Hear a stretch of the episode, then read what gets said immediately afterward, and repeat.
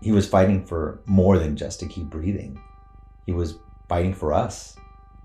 Even through the unbearable pain, he never gave up his positive and encouraging outlook on life. If I handed you a blank check and said, write in the amount that you're worth, would you write 10,000, 100,000, a million, a million, a hundred, a hundred, a hundred? How do you really put a value on yourself? Every day, you pay out a check in the form of your time, your talent, and your treasure. Come with me on this journey, the blank check, as we hear inspiring stories and lessons learned to help you uncover how much you're really worth.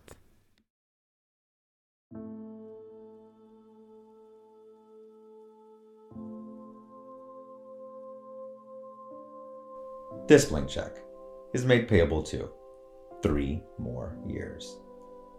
My father taught me many lessons over my lifetime.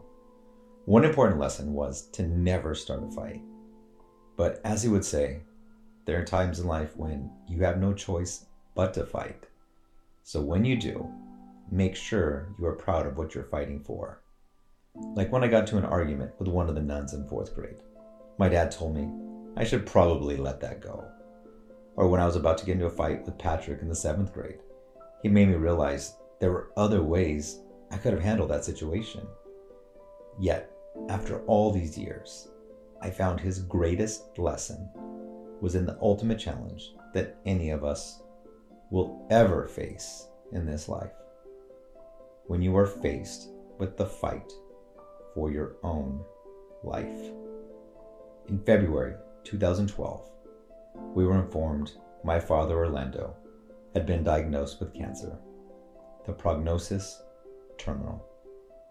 The doctors gave him a life expectancy of only three to six months. Pancreatic cancer is one of the most aggressive forms of cancer and breaks down the body very quickly. As a family, we prepared to walk together on this journey.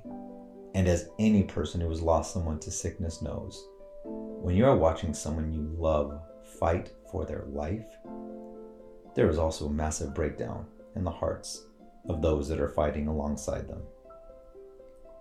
Now, there's a saying that I've held close to my heart over the years, and it goes You can live up to a few weeks without food. You can live maybe a few days without water. But you can't live one day without hope. And I believe that hope was my father's greatest and final teaching lesson to his family to never give up hope. He was fighting for more than just to keep breathing, he was fighting for us. Even through the unbearable pain, he never gave up his positive and encouraging outlook on life. Living is for today, hope is for tomorrow. So that was our conversation. See you tomorrow, Pops. And we always believed we would. So when the doctors consulted with my dad, they gave him three to six months of a death sentence. And I believe my dad consulted with God. And they agreed on three years of living life to the absolute fullest. Now, I'm about to read to you the memoir notes from when I was in the hospital with my dad uh, during these times. February 2015. As I write this, it's 3:30 on a dreary Saturday afternoon. It's been 3 years of a seemingly endless struggle. My father spent the last full week in the ICU. Monitors and tubes hooked up to him in seemingly every possible way. I sit here in deep concentration, looking at his lungs slowly force air to his chest with the help of machines, laying alive but motionless. He can respond with a head nod, but any real conversation takes more effort than he can give. I watch him, not even sure what I'm expecting. As the heart monitor slows and drops, my heart momentarily stops with it. I wonder, will this be his last breath here on earth? Then a slow breath again pushes through the stillness. And for another moment, I breathe a sigh of relief from the inevitable. As a believer of faith, I know that once his last breath is taken here on earth, his next will be a joyful breath of peace in heaven. Yet for us here in this world, that promise of eternity escapes bringing any peace in this moment. And I wonder is his spirit preparing for his return home to heaven? I speak to him in whatever words I can verbalize. I don't even know if he can hear what I'm saying. Dad, I'm sorry you're hurting. I wish I could take away this pain. I love you, Dad. I'm holding his hand tightly. And for a few moments, I feel this powerful squeeze of strength from his hand gripping mine. Without saying a word, we feel a connection of a father's love for his son and a young boy's admiration for his dad. In my soul, I can feel his longing for peace. Without expression, he feels my pain. A feeling of love grips us both. Through this heartache and feeling of anguish and despair, I smile, a momentary breakthrough of joy amidst the tears. I take a deep breath and thank God and cherish this moment.